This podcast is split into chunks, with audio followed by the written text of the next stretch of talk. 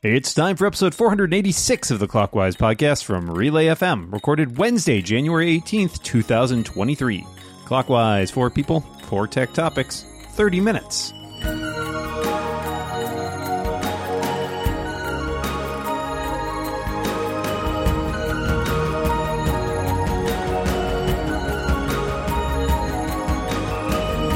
Welcome back to Clockwise, the tech podcast that pairs Ooh, perfectly with high intensity interval training. I am one of your hosts, Micah Sargent, and I am joined across the internet by my good pal, my dungeon buddy, because we play Dungeons and Dragons online uh, occasionally. It's Dan, the man. Moren Dan, how is your workout going? Whew. I didn't know we were doing jumping jacks today, and I am exhausted. I just, uh, I need a I need a breather. Can we hit pause on this one? Well, while you breathe, I will introduce. Uh, well, start introducing the guests at least. Uh, joining me to, or joining us rather, to my left is the president and principal analyst at Creative Strategies, as well as the founder of the Heart of Tech. It is Carolina Milanesi. Welcome back to the show, Carolina.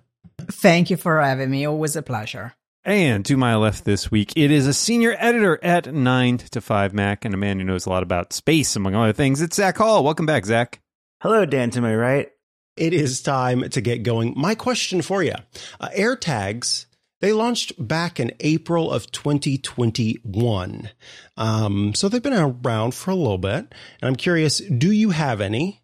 And if you do, take a second to really think about whether or not you use them. And then I'm curious if you use or own any other item tracking technology. Uh, Carolina, we'll start with you. I do have a bunch and they have proven quite useful uh, during our move from Silicon Valley to Atlanta uh, last year to see where my pod was with half of our belongings. And the fact that they were telling me it was somewhere else versus what I could see on a map. So that was interesting. Um, I also appreciate how, um, obviously, there's been a lot of debate around security features, especially for women and how you can track different things. Um, Apple has done uh, improvements on on this front to a point where I wasn't tracking my child; I was tracking their backpack. I promise. But uh, as it happens, it did signal, um, you know, my kid that somebody was tracking, and and the um, AirTag does make a noise, so that you know there is an AirTag that is not associated with your iPhone or or iPad um, that is tracking you. So I appreciate that. I had used before tiles uh, for different things, um, and and then I switched to AirTags, and I have my car keys. Uh, I put I put one actually comes integrated in my luggage, um, so I have one in my luggage, and um, I tried to put one on a dog that didn't work out very well. I have I bought a four pack when they first came out, and I think I found places for three of them. I like the idea of them, but they have not actually ended up being super useful in purpose. Maybe it's sort of just like the insurance issue, right? Where it's like you, you don't want to have to use it, right? But you're glad if it's actually there. But it's, maybe it's just also made us much more conscious of our stuff and keeping track of our stuff. Um, I do get frustrated a bit with that and with the built-in stuff with like AirPods and uh, Macs and iPads and stuff, where it like always wants to alert me when I've left my iPad somewhere.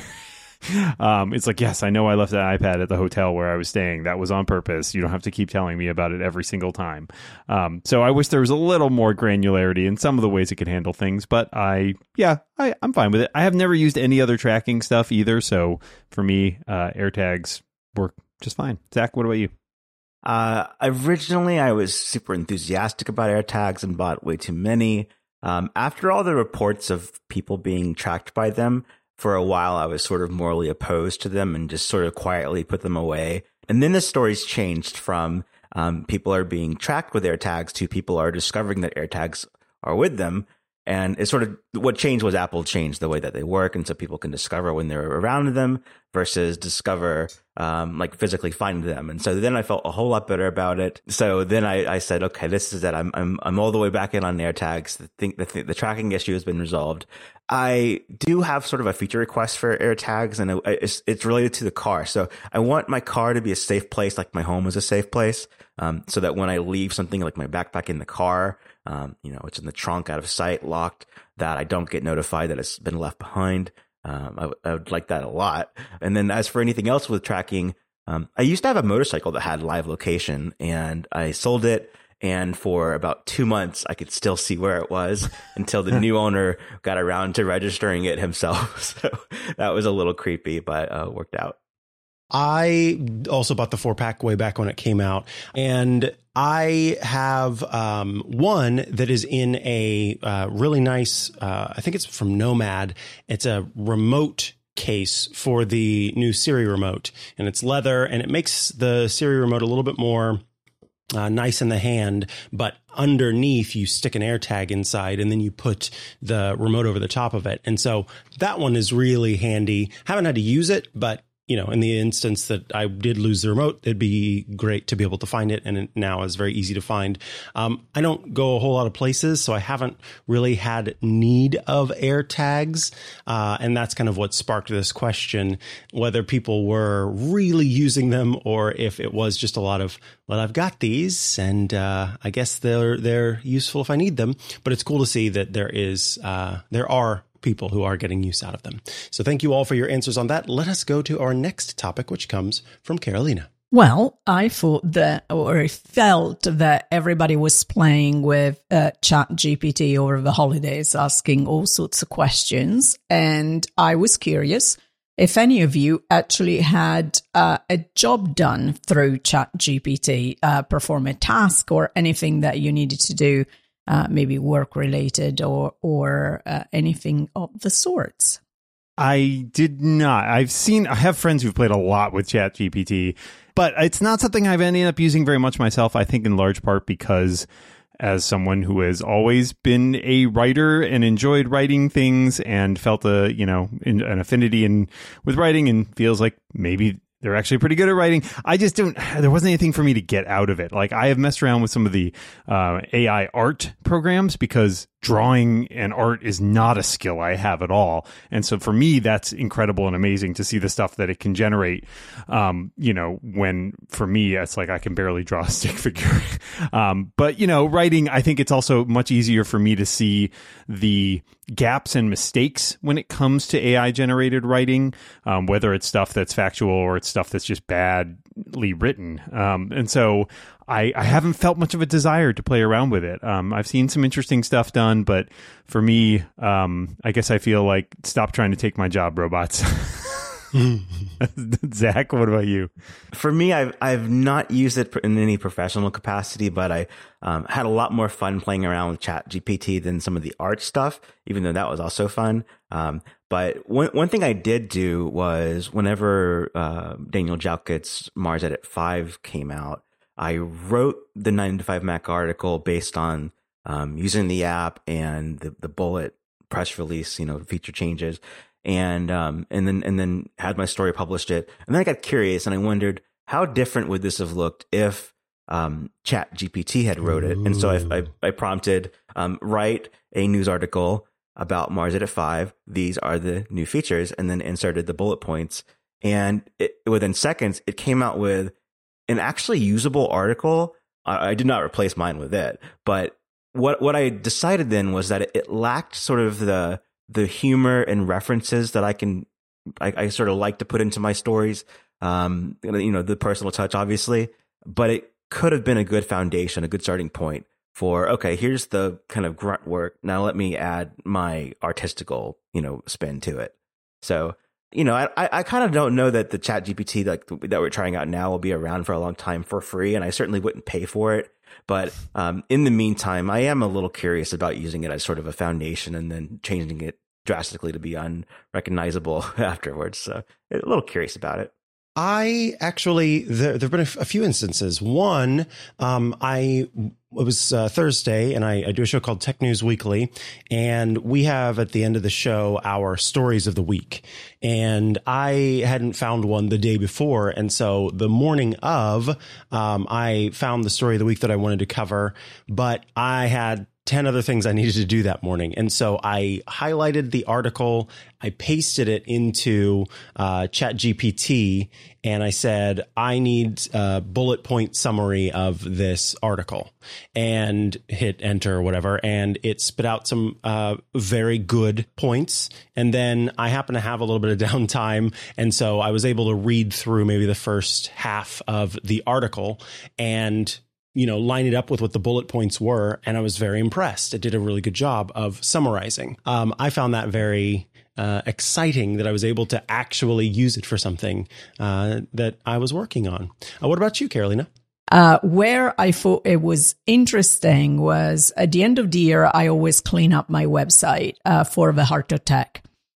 And uh, um, I wanted to make it a little bit uh, more focused on what I'm doing now. And I took the previous writing that I had on the on the website, and um, uh, no offense to everybody on this call, uh, on this call, on this podcast, but I said, can you please write this as if I were a middle-aged white man? and uh, um, it actually came back as I thought it would do with a much bolder, confident write up and talked about my career in a way that I would never do myself. Oh, wow. Um, because I'm just not like that. Where I think it becomes interesting to your point about um, it getting worse if you keep on trying to um, narrow down, I guess, the, your request is um, I'm I've been doing a series of LinkedIn lives, and I decided it was about time after a year that I give this thing a title instead of always, you know, referring to it as a as a LinkedIn live. And so I started asking, okay, come up with a name for a series of talks with tech executives on tech and social impact. And so it comes up with a list, and then you say, okay, do more or make it funnier or and at the end of the day, if you keep on asking, it's as if, you know, ChatGPT goes like, okay, I gave you 20. Like, this is it. Like, I can keep on retweeting, you know, like tweaking those 20, but it do- is not infinite, I guess, is what I'm saying. Um, and so I'm, I still don't have a title. Alrighty, that is two topics down, two topics to go, which means it's halftime here at Clockwise. So I will take a break to tell you about Squarespace. You know them, you've heard of them, who are bringing you this episode of Clockwise. Squarespace is the all-in-one platform for building your brand and growing your business online. You can stand out with a beautiful website, engage with your audience, sell anything, your products, your services, even the content you create. Squarespace will help you get all of that done. With Squarespace, you can sell your products on an online store. So it could be physical or digital products. Squarespace has the tools you need to start selling online. Uh, you can get started with a best in class website template and customize it to fit your needs. It's as easy as browsing the category of your business to find a perfect starting place. And then you can customize it with just a few clicks. And you can also, as many people are doing these days, get blogging. Squarespace has powerful blogging tools to share stories, photos, videos, updates. You'll be able to categorize, share, and schedule your posts to make your content work for you. So you should check it out. Head over to squarespace.com slash clockwise. You'll get a free trial with no credit card required. Yeah, you don't even have to type in a credit card. And then when you're ready to launch, you use the offer code clockwise. Doing that will help you save 10% off your first purchase of a website or a domain. That's squarespace.com slash clockwise. And when you decide to sign up, use the offer code clockwise to get 10% off your first purchase. And of course, by doing so, you'll be showing your support of this show.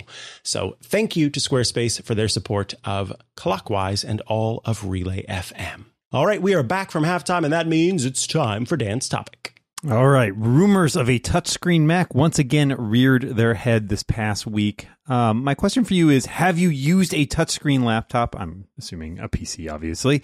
Um, and would you want touch on your Mac? Is that something you think would benefit your experience? Zac, what do you got? My my kid, he's five. He recently told me that he is thankful that his iPad has a touchscreen, uh, as if there were iPads without touchscreen, because my MacBook does not. Uh, and maybe that's a generational thing. Um, I also have experience where when we were buying my daughter, she's nine, a Chromebook during uh, remote school, I opted for not touchscreen because it was just a better price than touchscreen. It had smaller bezels.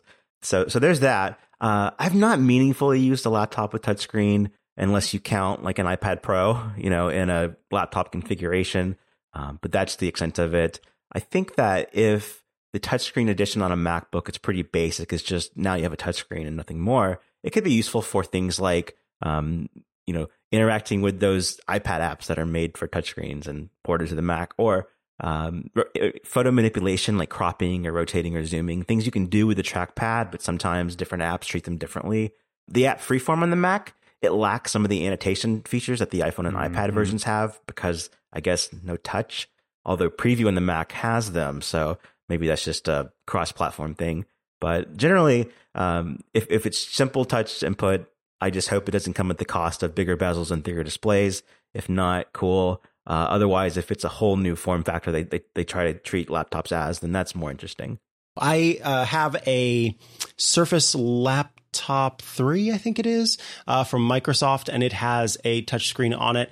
And I find myself, I, I only occasionally do use it, but I have to be careful because if I use it for too long, and I actively use the touchscreen, then I'll start reaching out at other screens as if I can touch them. And that is annoying.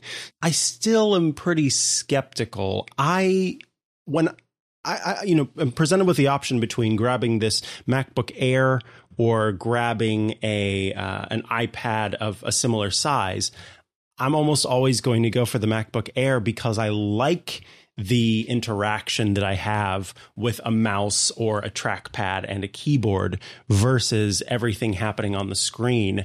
Um, in fact, just the other day, I remember uh, there was a message that I needed to send and a, a reply, and I knew it was going to be a long one. And so I was thinking, okay, either I'm going to grab my MacBook Air really quick, or I'm going to go upstairs to my office and sit down uh, at the Mac Studio and type this out, rather than using my thumbs to press the little tiny keyboard keys and it would just take forever. Um, so yeah, I, I don't want a touchscreen Mac because I think it's just going going to lead to uh, like poor muscle memory for me and confusion that I wouldn't like. Uh, but let's hear what Carolina thinks. Initially, when you know the theory that Apple had was um, vertical touching you know a vertical screen when your hands are not there does doesn't make any sense. So basically your hands are where the keyboard is and so moving your hand up doesn't make sense. And i was like yes they're right. And now it's like no they're not. It depends actually from on on how far that screen is. And so what i find myself is you know, I would never want, you know, the, the Mac Studio to uh, monitor to have it because there's no way I'm going to lengthen all my arm to get to it and touch, right. right?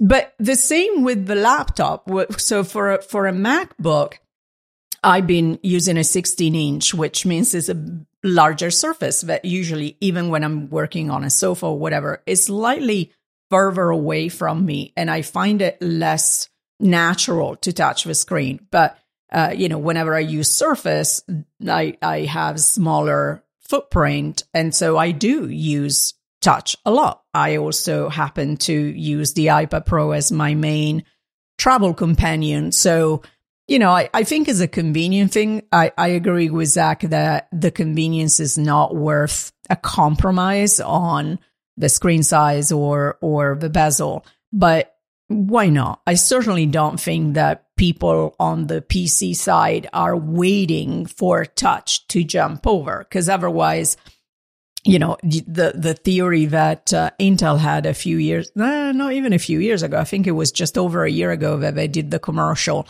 with people not understanding that the PCs have touch uh, wouldn't be through. So yeah, it is there.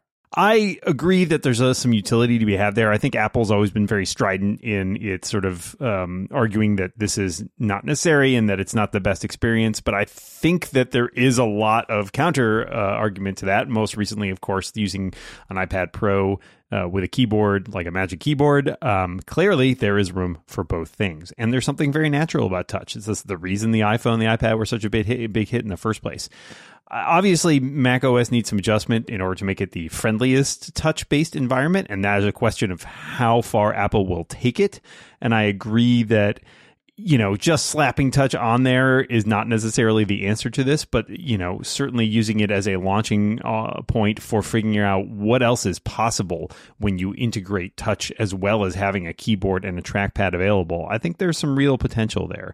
Um, and of course, Apple is famous for saying things are are not the right way to approach it, and then going ahead and doing its own version anyways at some point. So I am in no way surprised. In in some ways, my only real shock is that it took this long for Apple to get to a point where it actually was willing to uh, to take a shot at this. And I'm sure it's concerned about cannibalizing the iPad. Um, but you know that that comes down to making a good product and figuring out what the best way to differentiate these things are and the best way to handle it. But you know, overall, my feeling is the iPad showed that you can have a keyboard and trackpad pointer based interaction system as well as touch. So the Mac really deserves to have that go the other way and have some touch added onto its keyboard and pointer interactions.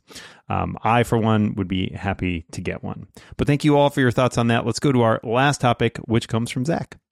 Hi, everybody. Today, Apple revived the original HomePod. They added some some tweaks to it. That's about it. Same price, same features, a couple new things, but uh, I, I, I, like the HomePod a lot, and so I'm glad it's officially back, even if it's unchanged um, by much. Uh, but my question here is: is what are some other discontinued tech products that you'd love to see make a comeback in 2023?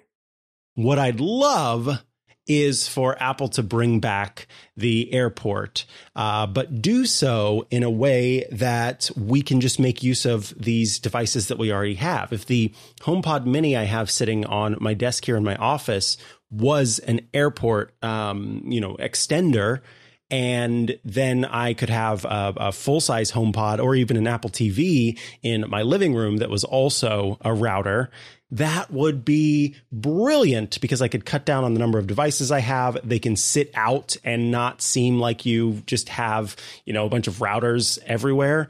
All of that would work so beautifully. Uh, so that's the product I want them to revive, but in a new way.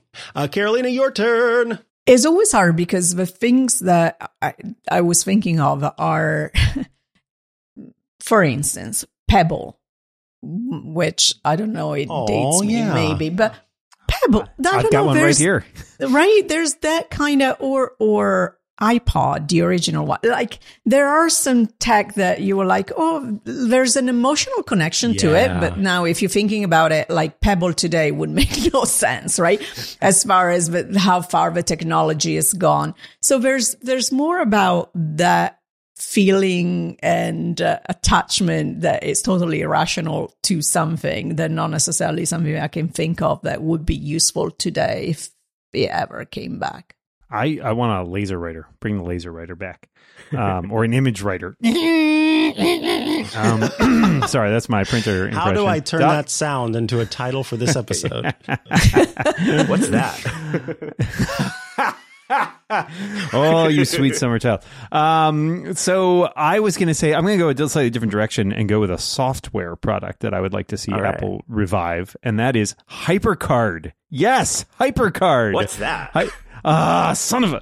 Um, for those among you who may be too young to remember HyperCard, HyperCard was a development, like, I don't even know how to describe it. It was this great tool that essentially made it really easy to create um, little mini apps that were modeled on stacks of cards. And yes, I know there are some other uh, you know, there's software out there right now uh, that kind of mimics that or, or pays homage to it. But I'd love to see Apple revive something like this, you know, maybe combined with some of the work it's done on Swift uh, to sort of integrate a new generation of, you know, making programming interesting and accessible. Like when I was a kid, I built like an a, like a dungeon crawler in HyperCard, and it was so much fun because it was so easy. Like I didn't even have to know that much about programming to do it. I could learn stuff and like increase the depth and complexity of what it could do. But like I could just like drag buttons in and graphics and all of that and like draw right on it. I I really I loved mostly I think the thing that that Apple has in some ways failed to capture with a lot of its new products, and that's just fun. Um, even you know zac you mentioned freeform a few minutes ago and that is an app that feels like it should be more fun than, than it Mm-hmm. is. It is an app that feels like work and you, surprisingly boring. Um, but i would love to see apple really sort of invest in in bringing back these tools that um, just made something like programming and creation of software fun and interesting and accessible to everybody. So there you go. Zac why don't you wrap us up here All right. I've, I've been a Mac user for about 15 years, even if I'm joking about not knowing anything Dan's talking about. Uh, so I, I do have a little bit of history with Mac stuff. Uh, the 12 inch MacBook, though, that- that's the, the Retina version. the Oh one my that was goodness, it's so cute. so slow and had the worst battery life, maybe like four hours max of battery life, practically. Um, I adored that thing in 2015. I remember Yes. I ordered one. It, it, you could order one from the same event that had the Apple Watch, the original Apple Watch, and um, I, I bought a Space Gray one. It was the first Space Gray uh, Mac uh, laptop at the time. And uh, I, I love the heck out of it. Like I would plug it up to USB C batteries just to get a little more juice out of it, and it would only tread water. It would never charge up, but it would just stay, you know, keep its keep its battery at the same. Um, but that was in 2015. Things have changed. You could really, I mean, these days you you can charge from a car charger with USB C and get get fast speeds and actually charge up. Um, but the thing is just like whenever I come across pictures of it, even it looks modern, except for maybe like the top bezel. Now that we're in the notch era of of Mac displays, but I loved it. It's so portable. Um, people would ask me about it. I remember being at Sonos event and um, in San Jose, California, and someone that worked at Sonos was like, "What's that?" And I was like, "Oh, it's the new MacBook," and uh, it just looks so futuristic and different. Um, I like having a big Mac display at my desk with the keyboard and trackpad and mouse, but when I'm on the go, I kind of want to optimize for portability. And even though the MacBook Air is thinner, lighter than the MacBook Pro, um, especially lately, it, it still doesn't compete with the 12 inch MacBook. Um, so I don't care if I had an M1 chip when we were in like the M5 era, it would be great. And I would love to have that come back. Um, sort of superficially, the white ceramic Apple Watch is my favorite Apple Watch casing and it's gone. I'd buy that in a heartbeat if they make a new one. And then, um, like, like Carolina said, the iPod, a- a modern iPod classic that you could, it would be SSD inside and, you know, flash storage and it would, it would work with Apple Music. You could sync songs and download them offline and, and play back. That would just be neat to have a dedicated device for that. But, um, biggest thing, 12 inch MacBook. Well, we have reached the end of those topics, which means we have just enough time for a bonus topic. My question for you What is your favorite or least favorite bug? And by bug, I do not mean a tech bug, I mean a creature that crawls and creeps. Uh, Carolina, we'll start with you. My favorite is a Ladybug or Ladybird for the Brits online. Um, I think it's one of the cutest bugs ever, and uh, um, we usually buy them in the spring to put on all our um, rose bushes. Um, they're adorable. I really love the look of the praying mantis. I think it's a cool looking bug. I don't want one in my house, but I really I think I think it's cool. And my least favorite are the ants that were in my kitchen last year. My favorite would be the firefly. It's it's mystical. It's amazing. My least favorite is the the bug that we call no-see-ums in the Oh, south. yeah. Mhm. They, they bite you. You don't see them, but they're terrible. Um, and then bonus, discoveryd is my least favorite software bug. The thing that would Ah. add dot parentheses number. Bug parentheses one, bug parentheses two, bug parentheses three. Um, for me, my favorite bug is definitely a stick insect. I just think they're so cool. I know they're not wise because they're bugs, but they just seem so wise. And I just appreciate their false wisdom. Um, and then my least favorite bug, it's because I'm mad at it. It's the spotted lantern fly, I think it's called. And the reason why I'm mad at it is because Yeah. it's such a gorgeous, gorgeous bug, but it destroys. Yeah, exactly. It's an absolute turd of a bug. Um, but man, do they look so cool. And yet they're evil. Absolutely evil. Um, thank you all for your answers on that bonus topic, folks. If you'd like to get ad free episodes that come with an extra overtime topic every week, you can become a member of Clockwise. You just go to relay.fm slash clockwise and sign up for $5 a month or $50 a year, and that will let you help support the show. And this week's overtime topic, we discuss technology hobbies. And now it is time for the end of this episode of Clockwise. All that is left is to thank our wonderful guests. Carolina Milanesi, thank you so much for joining us today for this episode of Clockwise. Thank you very much for having me. And Zac Hall, thank you so much for being here. Thank you, Dan. Thank you, everybody. And Micah will be back next week. But until then, we remind everyone out there listening watch what you say. And keep watching the clock. Bye, everybody.